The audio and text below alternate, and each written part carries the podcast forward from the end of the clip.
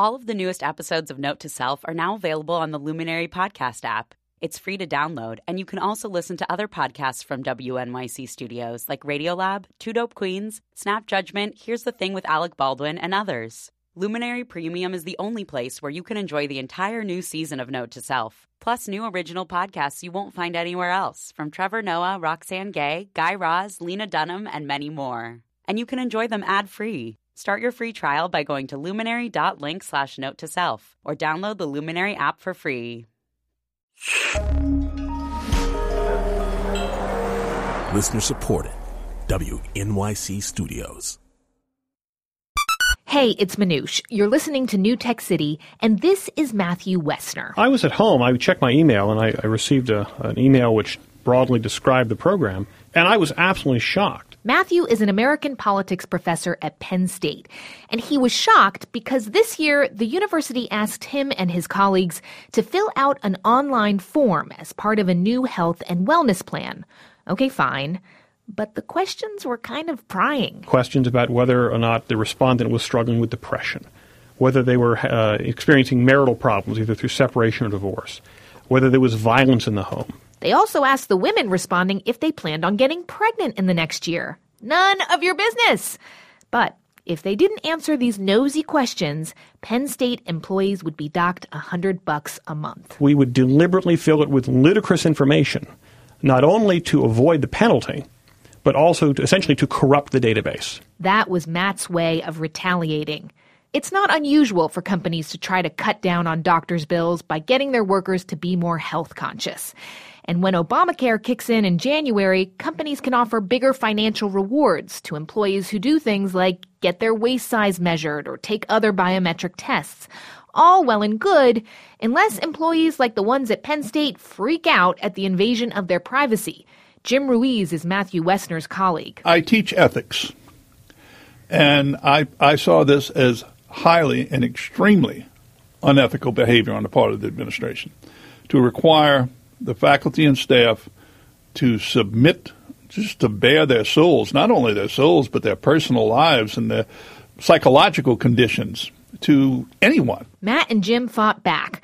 Their opposition turned into a faculty rebellion, and all the media attention forced Penn State to get rid of the penalty, essentially making the questionnaire optional. So, a victory for now. But let's face it, questionnaires and surveys, they're kind of old school. What happens if you throw technology into the mix? And reporter Stan Alcorn is sitting in the studio with me right now. Hi, Stan. Hi, Manoush. And I know what you've been working on, and I feel like it would really, truly worry these Penn State professors. Tell us about it. Yeah, so the survey is a really blunt instrument compared to the kind of fine grained information that people are capturing with the latest devices and mobile apps. I visited a company that's not doing it for insurance purposes, but it shows what's possible. Hey, how are you? Good to see you again. At a standing desk in an open Soho office, Samantha Bernstein is scrolling through an app on her smartphone that shows when her coworkers fell asleep, when they woke up, and how much they tossed and turned during the night. I'm like Elise didn't get that much deep sleep. Sarah Kay did. Kalisa, great night's sleep. I think that's cool. a few desks away, that deep sleeper, Sarah Kay Dela Cruz, pulls up the app too. She shows me how exactly she can track a coworker's steps throughout the day. You can be like, oh, Douglas was probably walking to work when these bars were really high, and then he's like in the office, like from here to here probably, and then walking home doing something else. So it's yeah, I guess it's kind of creepy. Okay, so Stan, this startup is called Tasting Table, right? And the app isn't part of their business. They, and like you said, they're not doing it for health insurance savings just because it sort of seems like a healthy thing to do for their employees, right? Right. Tasting Table's business is sending out a free daily email to food and wine lovers. I have to say, I've never used them. I have small children and I never leave the house after 7 p.m., but. well, if, if you get a chance to escape, uh, you might sign up and hear about a, a flight of lobster rolls you uh, might be able to check out. Uh, they, they spend a lot of time thinking about food, and that's actually kind of what led to the tracking. Let me take you back to a week before my visit. Bernstein, Dela Cruz, and a couple dozen other tasting table employees were finishing a lunch of barbecued pork, pickled onions, and raw corn salad at the company's dining room in Soho. Okay, everybody, hello. When CEO Jeff Bartakovics interrupted. Okay, so quick questions. What's one of the challenges around working at Tasting Table when it comes to health? Lauren? Too much food. And also too much sitting.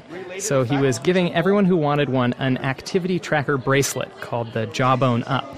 And whoever walked 10,000 steps a day for the greatest number of days would win a prize spin classes at Soul Cycle or fitness classes at Barry's Boot Camp. Remember, this is a type A place. What did you think I was going to say? Like, gets like an ice cream cone? Like, militaristic fitness. Brendan, what's your question? This health program makes sense for a company with a median age of 29.6, where the CEO wears Google glasses. But bosses handing out tracking bracelets could be getting more mainstream.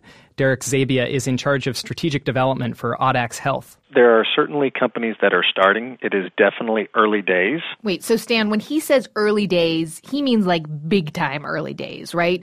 Back up a minute and explain what he's talking about that's coming to the health market from companies like Audax. Yeah, so Audax is a startup, but it has big name insurance companies behind it as partners and funders. And Audax's main platform is called Zensey, and it brings together information that you give your insurer as well as the health information that you can track on your own. So it's like a website that lets me see my health history, like my blood pressure, like right next to my salt intake and my diet. So sort of like trying to, you know, draw correlations here. Yeah, it pulls it all together and they say they keep it really secure. But all of this makes it possible to give employees discounts on insurance when they meet bracelet tracked fitness goals. And Zabia says this is only the beginning. From our perspective, it is something that we will continue to see more and more as, as uh, all aspects of the healthcare system become more accountable, including the consumer in that equation. And I should point out, at least now, the data collected is kept anonymous. Employers don't get the specifics. Okay, so Stan, as I mentioned before, this push is coming in part because of the Affordable Care Act, right? This is going to let insurers give a bigger discount, up to 30% of the monthly premium incredibly boring to say, but that could be big money for people. Yeah, that part of the Obamacare legislation is actually known as the Safeway Amendment. It was named for the Safeway supermarket chain, which had a wellness program back when the Affordable Care Act was being written. Oh, yeah, I sort of remember that actually. But now things are different because if they have these fitness apps and these gadgets, they can actually make the wellness programs more effective. Yeah, that's the hope. But in the long run, there are a couple big questions for all of these fitness apps and gadgets. Do they actually improve health? And can they do it without violating anyone's privacy? At a staff meeting one week into the bracelet experiment, Tasting Table CEO Jeff Bartakovics takes a poll. Show of hands, how many people have worn them every day since you got it? The vast majority raise their hands. People have questions about how to track biking and how to use a smart alarm, but for the most part, they get it and they seem to like it. Great. Round of applause for fitness. But to the degree that it's actually changing behavior, it's fairly modest and driven less by patterns in the data than by the simple fact that their fitness is now on display. Samantha Bernstein says she gets excited when she has time to walk home. I'm like, yes, I'm going to log so many steps. And the other day I was making coffee and I was waiting for it to finish brewing. And so I was just like walking laps around the island over there just to log steps. It's less the prize itself than the peer pressure and the fun. It's fun that everyone's doing it. I don't know how interested I'd be if it was just me. Yeah.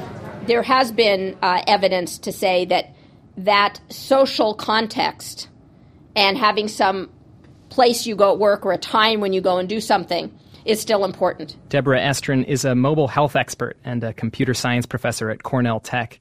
She says the open sharing and competition of Tasting Table, it's obvious this isn't going to be for everyone. Stan, I have to interrupt here. I'm sorry. I'm just sort of annoyed by that guy saying, like, hooray for fitness. Part of me would be, like, I don't like the idea of my boss sort of egging me on. And I was one of those people who did not like team sports. I don't know. Fitness is kind of a personal thing, right? Yeah, I think that to fit into this culture, you have to be a certain kind of person, and that this kind of uh, approach works best in these flat organizations where people really feel like each other's friends. This is basically what Deborah Estrin said. In a larger, more hierarchical workplace where people feel less empowered, it's going to have its problems. I also talked to a privacy scholar at NYU. Heather Patterson has interviewed a lot of gung ho self quantifiers, but even they get share shy when it comes to their bosses. Certainly, the people that I've spoken with you know, when I when I talk about who they are most reluctant to share information with, I'm finding again and again it's employers and insurance companies. But there's also a more existential worry that she says she finds among people who've been tracking themselves for a while. They worry that they're becoming narcissists. They've turned what used to be a recreational activity into a work activity, a goal that has to be met. Which is something that Tasting Table CEO Jeff Bartakovics is familiar with. His tracking bracelet stopped working recently. I may or may not have worn it in the shower. I'm not quite sure, but for whatever reason, it stopped working. So there is that moment as I walk out every day thinking, today is not actually going to count. Oh, come on, dude, replace it. You're making all your employees wear them and you're stopped working. Stan, I have a question for you. Lift up your wrist. I want to see those wrists. All right, listener. Stan's wrists are bare. Where you are now the foremost expert in tracking biometrics with bracelets. What, how come you're not wearing one? You know, I, I'm interested. I'm intrigued. And to be fair, Jeff did order a new one that is supposedly on its way, he says. Mm-hmm. But it does seem like uh, a lot of hassle. I mean, I'm going to share now that I did wear one for about two weeks. And then I, I like, I got really stressed out by it. It was like one more thing to do. I had to like plug it in at night so I could see what I had done. And then I felt good or bad about myself based on what I'd accomplished. It was like one more thing to measure about myself. And man, I like life is hard enough. I feel like I'm rushing around. Yeah, this is what I thought looking at people scroll through the app. I already have enough feeds to scroll through with Instagram and Facebook and email. I don't need to also be scrolling through and seeing how many steps all my friends have taken. Stan, this was a really fun, weird little journey. Thank you so much. Thank you. Stan Alcorn is a freelance reporter and he also does endurance running on the side, untracked. So while Stan was hanging out at one startup in Soho, I was hanging out at another one down the block. I'm Cyrus Massoumi. I'm the CEO and co-founder of ZocDoc. Actually, I take it back. ZocDoc can't really be considered a startup anymore. Cyrus Massoumi co-founded it almost six years ago, and it's one of the first tech companies to make good on tapping the largest sector of the U.S. economy, healthcare. This is the largest sector of the U.S. economy, $2.7 trillion. If you took healthcare out of the United States, uh, economy. It would be the fifth largest economy in the world by itself. It's as large as France. It's huge. The concept of ZocDoc is pretty simple. It lets you book a doctor's appointment online. I'd like to draw the analogy with airline travel. Right? Imagine that there was no Expedia or Orbitz. There was no Delta website or JetBlue website. In fact, you had to go to each individual plane to book an appointment, and they were all small planes, and they didn't even have websites. They had phones, and they were only open, you know, a few hours a day that you could call. And that's the state of healthcare. You can tell that this is a company in a hurry. There's iced coffee on tap in their loft offices, and Massoumi is doubling his employees every year. Healthcare is the problem of our generation. And of course, Massoumi sees Obamacare as just more fodder for ZocDoc. They're introducing 30 million new patients into the health system. 30 million. There's a shortage of doctors in the United States. There's a shortage of about 150,000 doctors people expect in the next 10 years. And technology is pretty critical in terms of how you solve that shortage. But before they even get to booking an appointment with a doctor, those new patients need to buy insurance. And to do that, many of them will need to log into new healthcare exchange websites that will let them shop around for a plan they like. Sounds like fun, right? And where ZocDoc sees a major business opportunity to make finding a doctor easy, the Affordable Care Act is creating another big opportunity for other software companies. WNYC's Eric Molinsky went to visit the entrepreneurs who are working their butts off to get the technology behind the big behemoth new law to actually work. Kevin Nazemi is one of the founders of Oscar, a new online healthcare provider in Soho. We have 13 days, 16 hours, 55 minutes, and 32, now 31 seconds until we delight our first customer. And it actually says there, until we delight our first customer. You got it. I found the same round the clock atmosphere at Softheon, an IT company in Stony Brook that's building online exchanges for Massachusetts. It's more like an election time. You know what happens with political party? The people work these 18, 20 hours a day. Um, that's exactly what we are doing right now here. That's Eugene Sayan, their CEO. His employees may be overworked, but they're not underfed. Basically, I said just get them whatever they want. So free lunch, free dinner, free breakfast. We cover them all up. Where's the ping pong table? well, I told you we don't have ping pong footballs. Nothing in here. On one hand, a healthcare exchange shouldn't be that complicated. It's kind of like a travel website. Sanjay Singh runs the company Hcentive, which is creating healthcare exchanges for New York and other states. So you will come to the portal, you will provide your basic information, create an account, and after that you shop like you shop on Expedia. Now you can compare plans uh, like you were not able to do before, and then whatever you like, you buy, and then you are off exchange after that. So it's pretty straightforward, except when it's not. You can enroll anytime after October 1, but your policy policy will actually will be effective as of January 1st. Eugene Sayan from Softheon. We expect people going to be enrolled into the multiple health plans as part of the process and wait till the 31st and they're going to say, "Oh, I don't I'm not going to pay this one, this one." Imagine that you make 3 flight reservations in advance. The day of the flight, you say you pick the one that you want to fly with. And here's another issue. When the websites verify your identity or your eligibility for programs like Medicaid, they get that data from state governments or hospitals. Those records are not always state of the art, according to engineers Warren Kaiser and Mario Schlosser, who work at Oscar. A lot of the data comes from really old mainframes from like probably in the same era that Tron came out. If you want to get a printout of your medical history as a consumer, you got to essentially go to all the places you've been to in the past, all doctors, all hospitals, and literally ask for a fax you know, that's basically the prime mode of communication in the healthcare system. I think the, the main industry keeping the fax industry alive, pretty much. Let's throw one more wrench into the gears. Us. If we type a wrong number or forget to input a piece of information, the websites will give us a false estimate of how much insurance will cost. That's what Eugene Sayan's engineers are doing day and night, pretending to be us and pretending to be confused. If that system is not accurate, and it starts giving misleading information, that's going to turn off a lot of people. That's not going to be a happy customer. And Sanjay Singh worries those customers may be fodder for critics of Obamacare.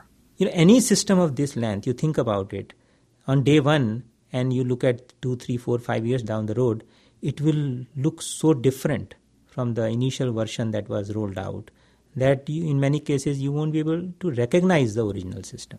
Some states are launching partial websites, promising to fill in the gaps by 2014. But Kevin Nazemi thinks that's a great opportunity for his company Oscar. Every day we will be releasing stuff. And sometimes we'll, we'll have multiple releases in a single day. That's because Oscar is not a healthcare exchange, but a new kind of online insurance. If these other companies are trying to be like Priceline, where you buy a ticket, Oscar is trying to be an airline like JetBlue, attractive to young consumers. Their interface looks like a Facebook timeline. Again, Mario Schlosser. If a physician wants to know what medications you're on, he can log into a simple provider portal. He can see uh, the information about the patients he's treating that are on Oscar. And so, this real time visibility of your data as it pertains to the healthcare system uh, is a really important point of what we're building. These entrepreneurs are putting all their chips on healthcare. I met engineers that left comfy jobs at the New York Times, the New York Stock Exchange, and Google. We kind of bet all chips on 32 black. That's it. so far, they've weathered a Supreme Court decision, a presidential election, and now the threat of a government shutdown, hoping they made the right bet. For New Tech City, I'm Eric Molinsky. Ah, so maybe you're thinking, darn, I should have gone into healthcare. Or maybe all of this information just makes you feel like running away back to the past, to the school nurse's cot where you could lie down and it was just simpler times. I know I often do feel that way. But if you are going through the portal for Obamacare, we want to know what your experience is like. Let us know on Twitter at New Tech City or on our website or on my Facebook page. I'm Manoush Zomorodi. I'll see you next week. Stay well.